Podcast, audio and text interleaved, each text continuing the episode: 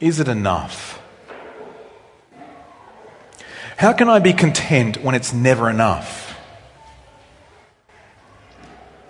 I wonder if you've noticed, but our world of advertising makes its money on your discontentedness. That's how it works. Advertisers know that they can make you feel like you don't have enough. And this whole industry is built on this. It's not new enough. It's not fast enough. It's not fancy enough. Which means I translate that to me, I'm not new enough because I don't have it.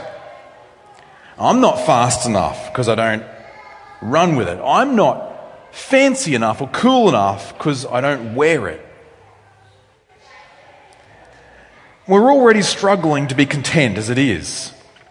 We're already struggling with our money and our lifestyles and our relationships. And discontentedness, friends, is crushing us. And we can't bear the weight of this. Discontentedness disorientates our life. It disorders us. It frustrates us. It makes us more angry. It makes us bitter. And as image bearers of God, who we know gives us good gifts, discontentedness, I think, in the end, dehumanizes us. We're not content. Now, our society, we guess, we look at our society and say, of course, that's, that's, that's our neighbours, it's our friends. It's, we assume they're discontent.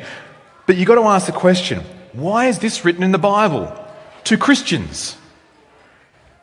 Why is it written to the church? Why is this written to me? Not just to you, but to me. Why do I need this? Because you know, if discontentedness affects Christians, there's a problem. Now, why would we want to be content? Why is this something we want? Uh, I think if you follow social media, there is also an industry out there, um, be it minimalism or whatever it is, that seeks to be content with what we have. Why do people want to be content? Why does society want to be content? Why is that a, something that we seem to want? We want it because we suspect that discontentedness sucks our joy. Like we look at discontentedness, we see it perhaps sometimes in the mirror, I see it in myself and it sucks our joy. We see it in our society at large, and we see that it's just not happy and it's never satisfied. It sucks our joy. And our society has a deep hunger for joy. Not the cheap stuff, although we go to the cheap stuff, don't we? We've got a deep hunger for joy. Uh, we want the long lasting, life changing stuff. Where do we get it? Last week we uh, looked in, in Philippians and we saw, asked the question, Are you anxious? Look, if, if, if Christians can be anxious, it's possible, isn't it, friends, we're also discontent. Which means we need this right now. Philippians 4, verse 10. Read it with me. I'll read it out loud. You read along with your eyes and let it soak into your heart. Philippians 4, verse 10. I rejoiced in the Lord greatly that now at length you have revived your concern for me. You were indeed concerned for me, but had no opportunity. Not that I'm speaking of being in need, for I have learned in whatever situation I am to be content. I know how to be brought low, and I know how to abound. In any and every circumstance, I have learned the secret of facing plenty and hunger, abundance and need. I can do all things through Him who strengthens me. When Paul writes this, do you notice what he says in verse 11? He says, I can be content in whatever situation. See, here's what happens with discontentedness. In your own discontentedness, in mine, we say, but Paul, you don't understand me. Or church, you don't understand me. Or Russ, you don't understand me. I'm allowed to be discontent because I don't have what you have. We make excuses. We justify our discontentedness. And Paul says, just a minute, just a minute, friends, I'm in prison when I write this. We heard in the kids' talk from that book, Paul's in prison with Silas, and they're not groaning, complaining, and grumbling. They're singing like we sang. That beautiful song is heard. And the context of this, of course, as he writes in prison, is in verse 10, because he, he turns the subject to, well, they've sent with Epaphroditus a gift for Paul, and Paul's thankful. He is thankful for the gift. And he says in verse 11, not that I'm speaking of being in need. In other words, he's not saying, you know, I didn't need it. I, I'm, I'm thankful for the gift. But Paul is taking what is their gift. He's taking his moment in prison and he's saying, okay, look at me, Philippi. Look at me, church. I want to teach you something. Paul, the pastor, is going to take his own situation and shepherd them through discontentedness. And he says in verse 11, I have learned in whatever situation I'm in to be content. What does it take to make you discontent? What does it take to make you discontent? What situation do you face that makes you discontent? Look, I suspect if you're like me, it's not much. It's not much for me. It doesn't take much for me to feel the tug of discontentedness pull at my heart. It doesn't take much for me to feel like I'm unsatisfied. What would it be for Paul? Paul is not someone who said, you know what, I'm just, I've planted some churches, I've pastored some people, what's left me to do? Get into prison, I think. Paul had plans he writes to the Romans in the letter to the Romans, he wanted to go to Spain with the gospel. Never gets there. Paul ends up in prison. His whole ambition for planting churches is stopped in its tracks. He can't even get out to speak the gospel to people. All he's got left is pen and paper and the Holy Spirit breathing this into being. And so as he writes this, he takes this situation that he's in to show the church how to respond to adversity and how to respond to the world's advertising how to respond by having your heart content in Christ. Here's the big idea Is Christ enough? Is He enough? In whatever situation you're in, is Christ enough? Can we think of a few situations you might be in? What about your money situation? Next week, we're going to look at partnership and the gospel. And and how to view money through Christ, through the lens of the gospel. But just for today, when it comes to your money situation, I think it's when we have abundance, we need to preach this to our hearts all the more. When we're materially wealthy, we really need to preach this to our hearts. Why? Because our hearts easily tend to rest in our security in our money. We feel safer with it. But our money, our abundance of wealth, can actually be lost in this world in a moment. And the measure of contentedness in Christ is measured not in your bank balance, but it's actually measured in your giving. Your cheerful generosity measures your contentedness in Christ because if you're content in Christ, you can just cheerfully give to others in whatever circumstance it is.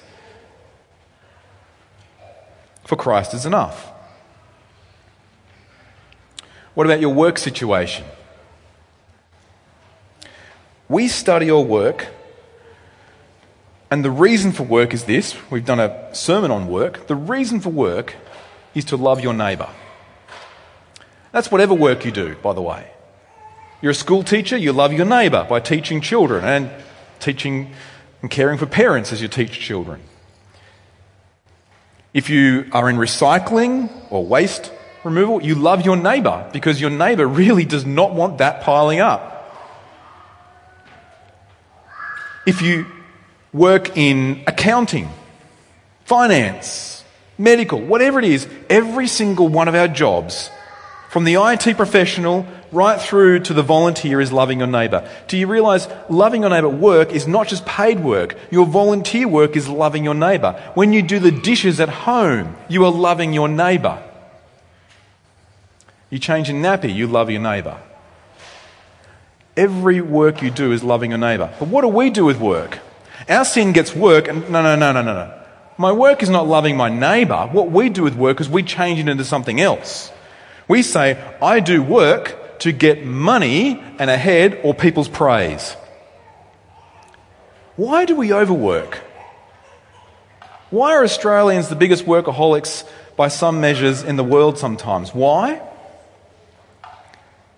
Because we work to please people. We want their praise. We want their recognition. We want the status. We want, oh, look at that person. Look what they've achieved. We so easily turn something into something else it shouldn't be because we're just not content to love our neighbour. But Christ is enough.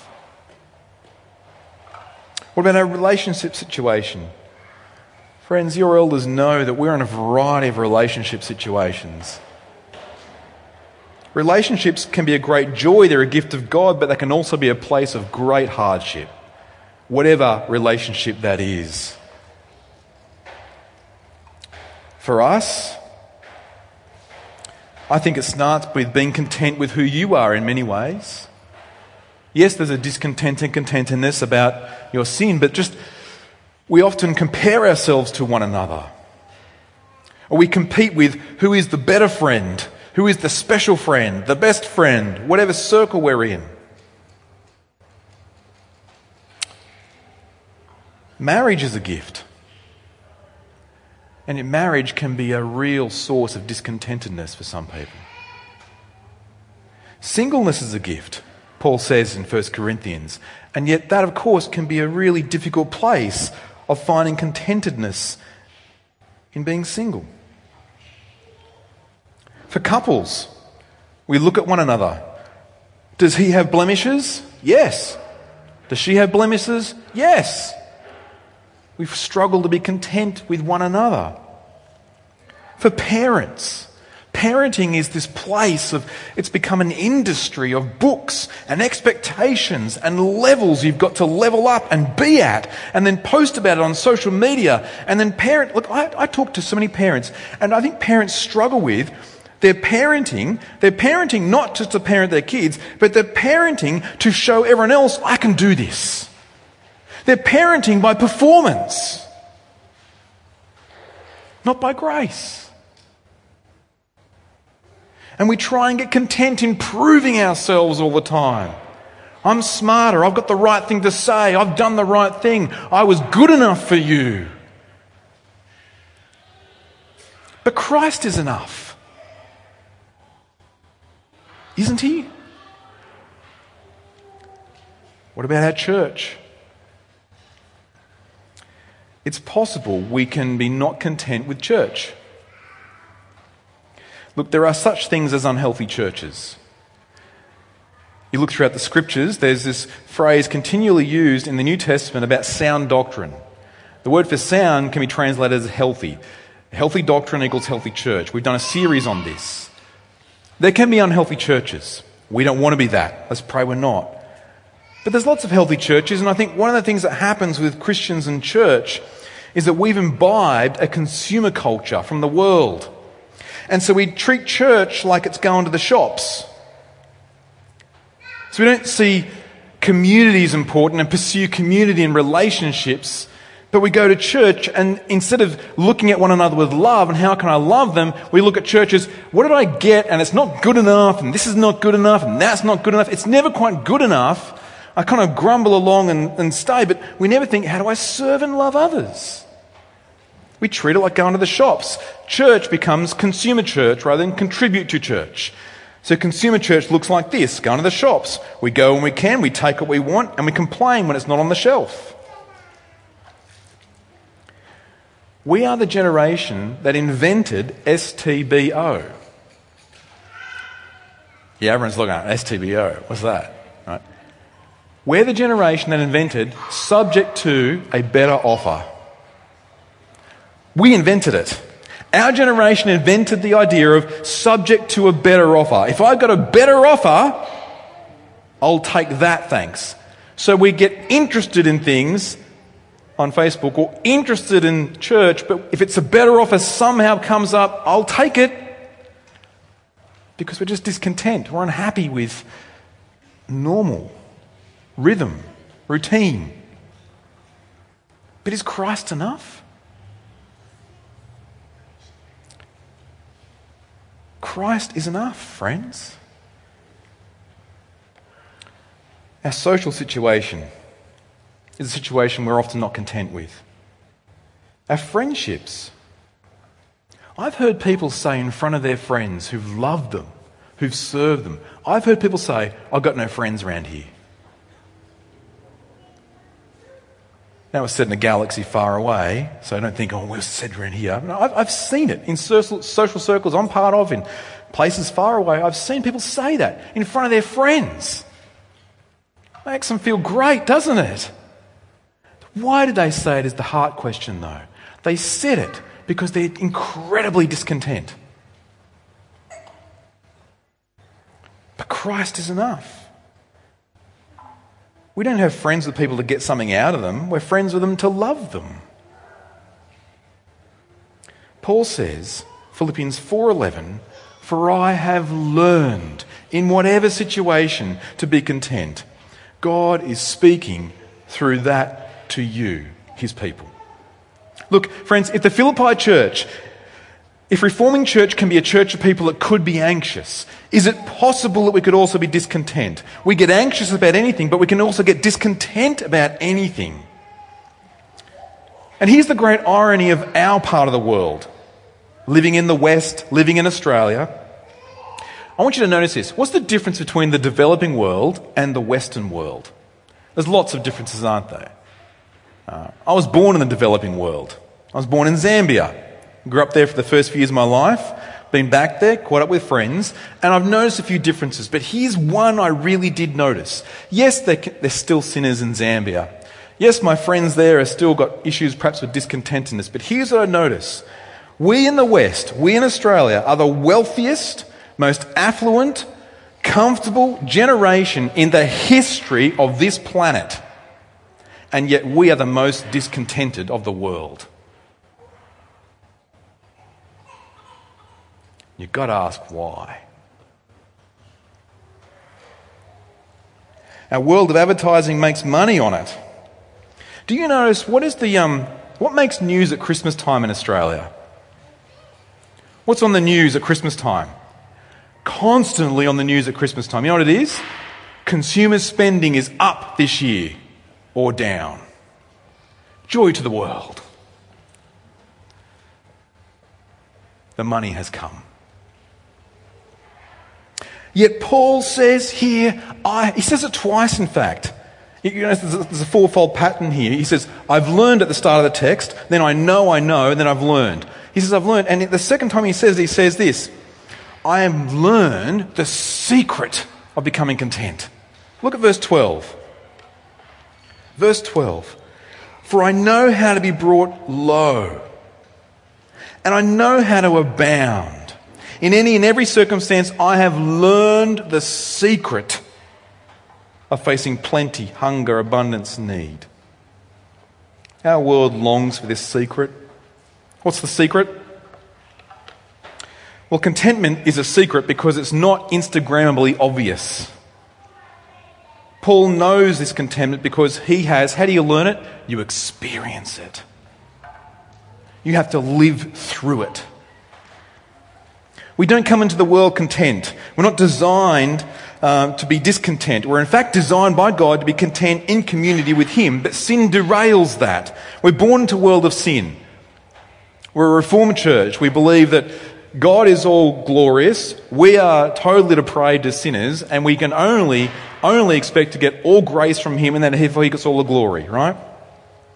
And I have coffee with people that disagree with that. No, no, no. People are naturally good and you know, children are naturally good. I'll say, well, let me point out something. In all the eight years that we've had children, never once did I have to teach them how to sin.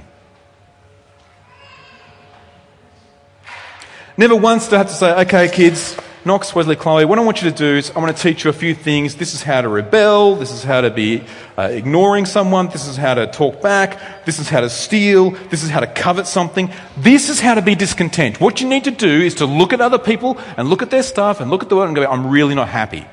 That's, you don't have to teach them how to sin. You don't have to teach kids how to be discontent. In fact, it annoys parents the way more, more, more, more, more. But adults do that in more sophisticated ways.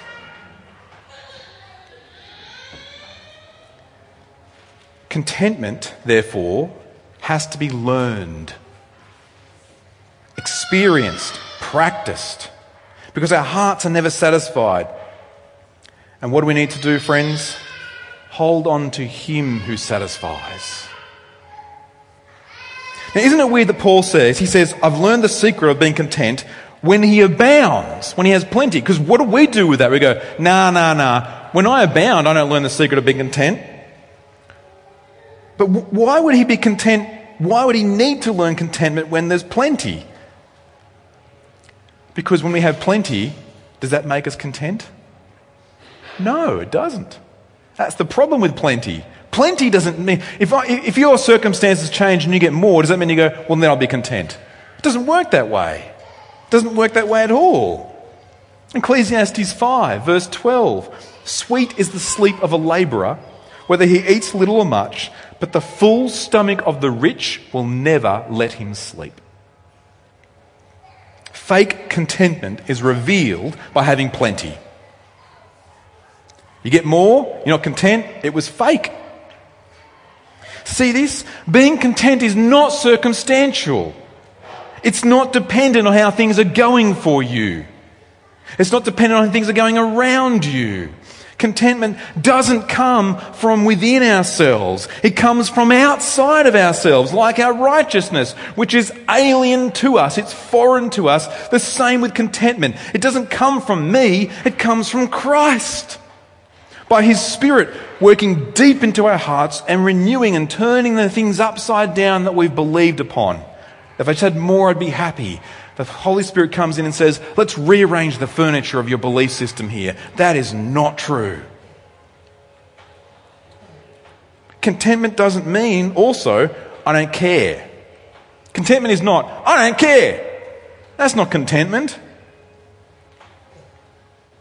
That's just you not caring which is also a sophisticated way adults say, I really do care. That's why I'm getting angry about it. But let me get angry to impress upon you I don't care, but I actually do.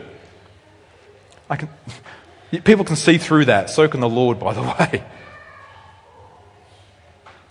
And look at this. This is not Paul speaking from his luxury manor on the seaside of Spain, having planted churches all the way to the edge of continental Europe. This is not Paul taking selfies from prison, showing his minimalistic lifestyle is working out so well for him because all he's got is, well, the prison floor and he's got rid of all his furniture and now he's feeling like he wants to Instagram that and hashtag minimalism. This is not Paul showing you how wonderful his life is. He's in prison.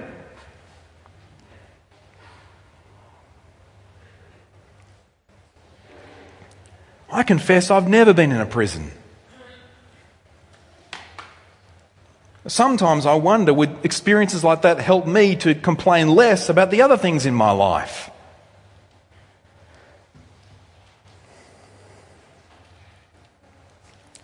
We need contentment in Christ. Contentment will still mean we experience anxieties and afflictions, Paul does but it means he can experience those things with contentment in Christ. If Paul wanted to complain about things in his life, he says, I've got people that are hunting me down. Like there's a, there's a price on my head. I've got people slandering me who were friends. I've got people complaining about me who are the church. I've got people who are just happy that I'm in prison. Isn't that nice? There's other preachers out there, they just, they call themselves Christians. They're happy I'm here because that, that gets to elevate their platform. Paul has all the reasons in the world. He knows narcissism. He knows the issues of slander and gossip. He knows toxic people. He knows the problems you face. He knows not having enough money. He knows not sure where he's got enough food. He knows these things. And he says, Christ is enough. It's possible we could too, isn't it? Because Jesus changes everything, verse 13. Jesus does change everything. I can do all things, he writes in verse 13, through him who strengthens me. I can do all things through him who strengthens me. Now, verse 13 might be the most misquoted Bible verse going around sometimes. It appears on coffee cups and plaques and memes and wherever. Why is it misquoted? Look at verse 13. People get this verse and they use it to justify dreams of, I will study this, I will have this career, I will have this relationships, I will do whatever I want because Jesus is going to strengthen me, He's going to give it to me. That's how it's used. I'm going to be an astronaut. And I'm afraid of heights, by the way. I'm going to be an astronaut because I can do all things through Him who strengthens me. Is that what that verse says? Have another look. Look at your coffee cup when you get home. Look at the Instagram meme. Is that what that verse says? Have a look. It's not what it says. It's not a delusional, I'll do whatever I want and God's going to make it work out well. It's not that. It is when you have nothing, Christ is enough. He strengthens you. Jesus has already shown this, hasn't he? That you can be content in all things because Christ strengthens you. Jesus said this. When Jesus is about to ascend to heaven, he says to the disciples, um, All authority has been given to me. All of it. Heaven and earth, all authority, Jesus, King of the universe. And Jesus is saying to us, There is no experience of life you can have, that I could have, that is outside that is high or lower than Christ being sovereign over it and he doesn't care for you.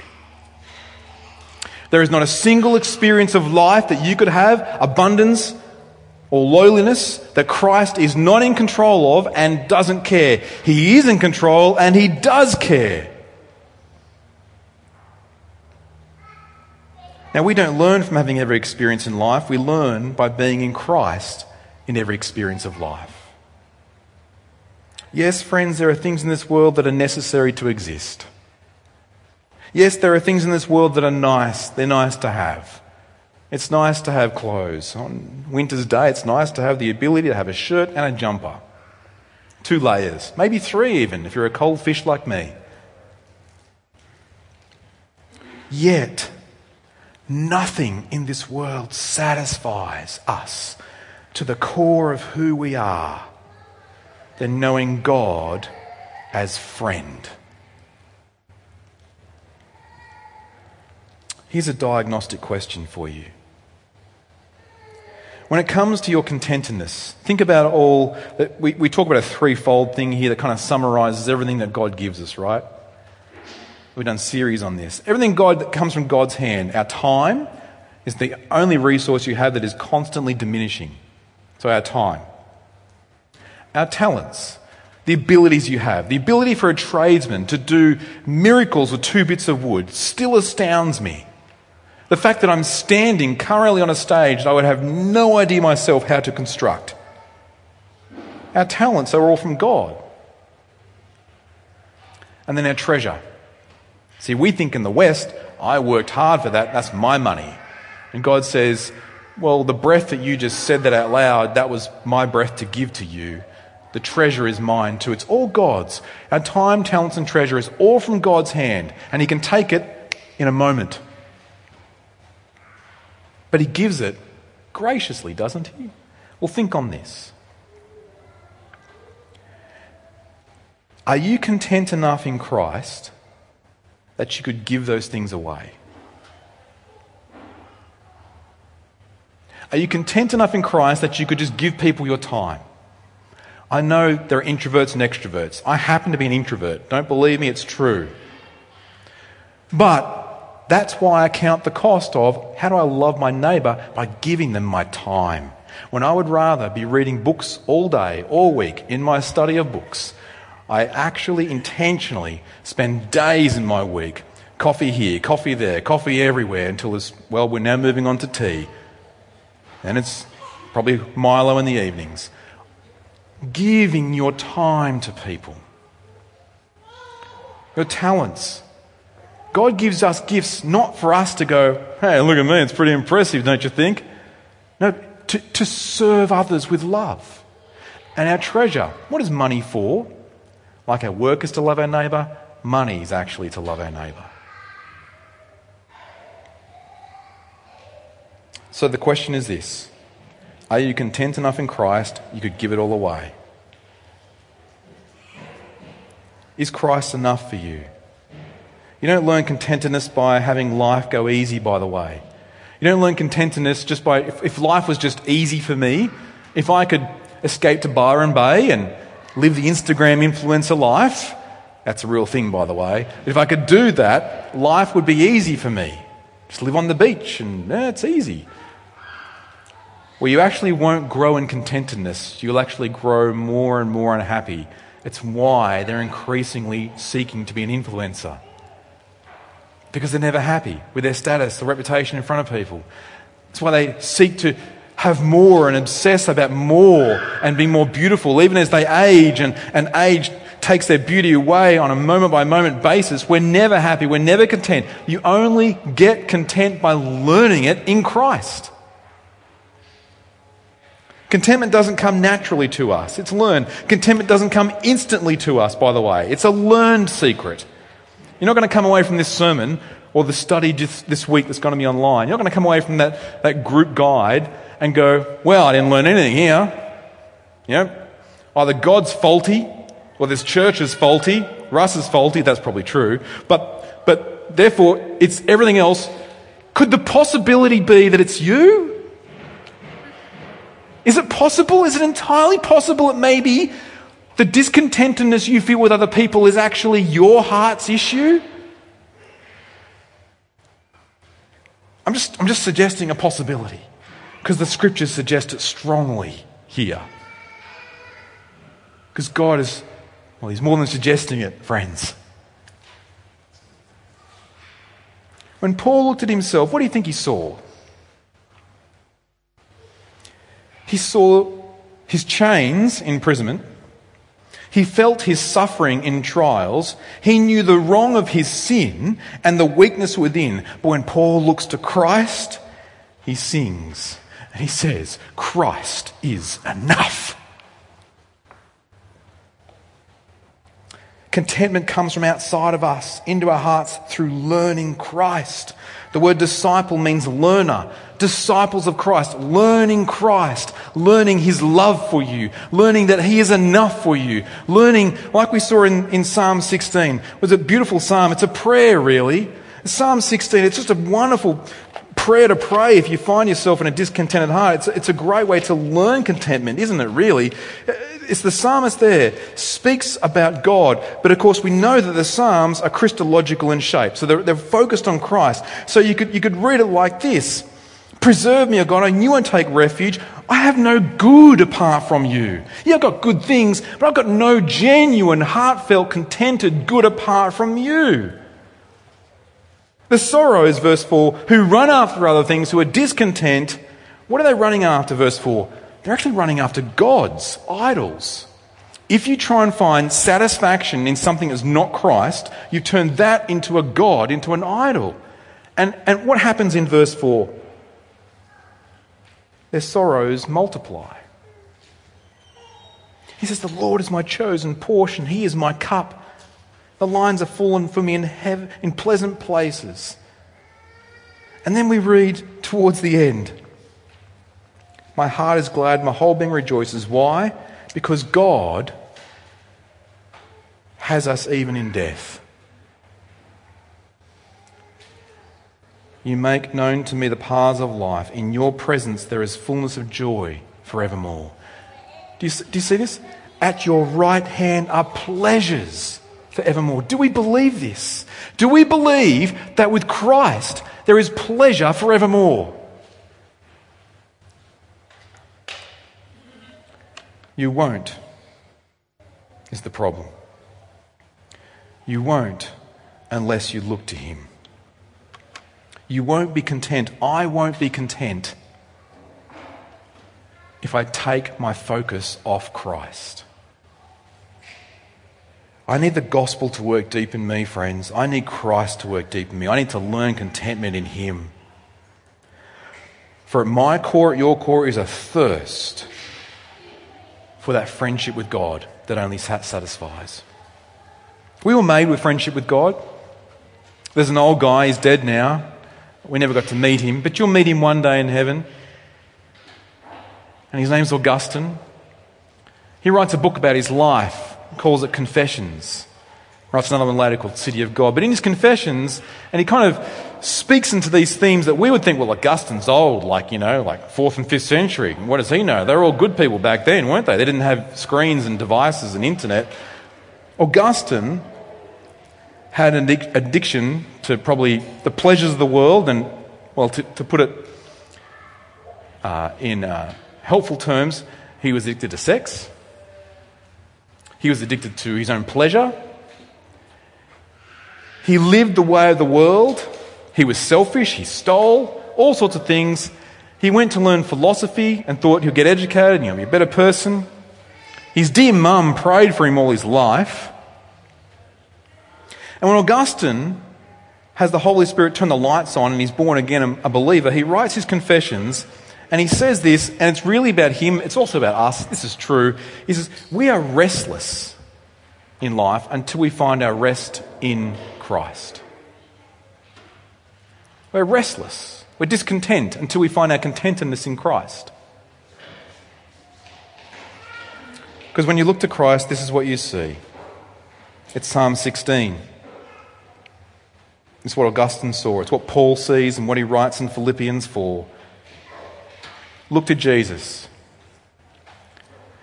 Because it is Jesus who was brought low. It is Jesus who went low at the cross.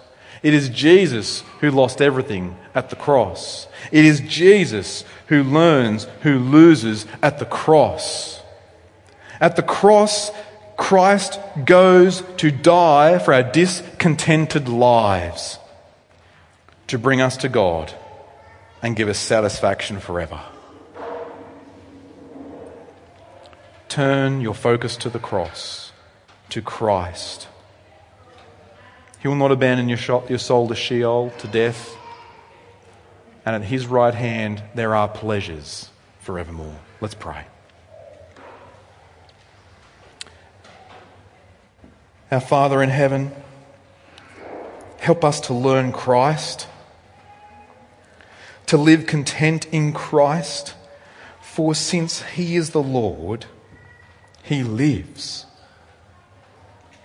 He's our shepherd. We pray that we're asking this, that you by your Spirit would take this word we've heard and work deep in us today, this week that we would find our rest for our restless soul in Him, that we would trust in Him alone. We need the Lord Jesus to truly be our shepherd. We need Him. And this we pray. We pray all things through Him who strengthens us, through Jesus. Christ is enough. Amen. Amen.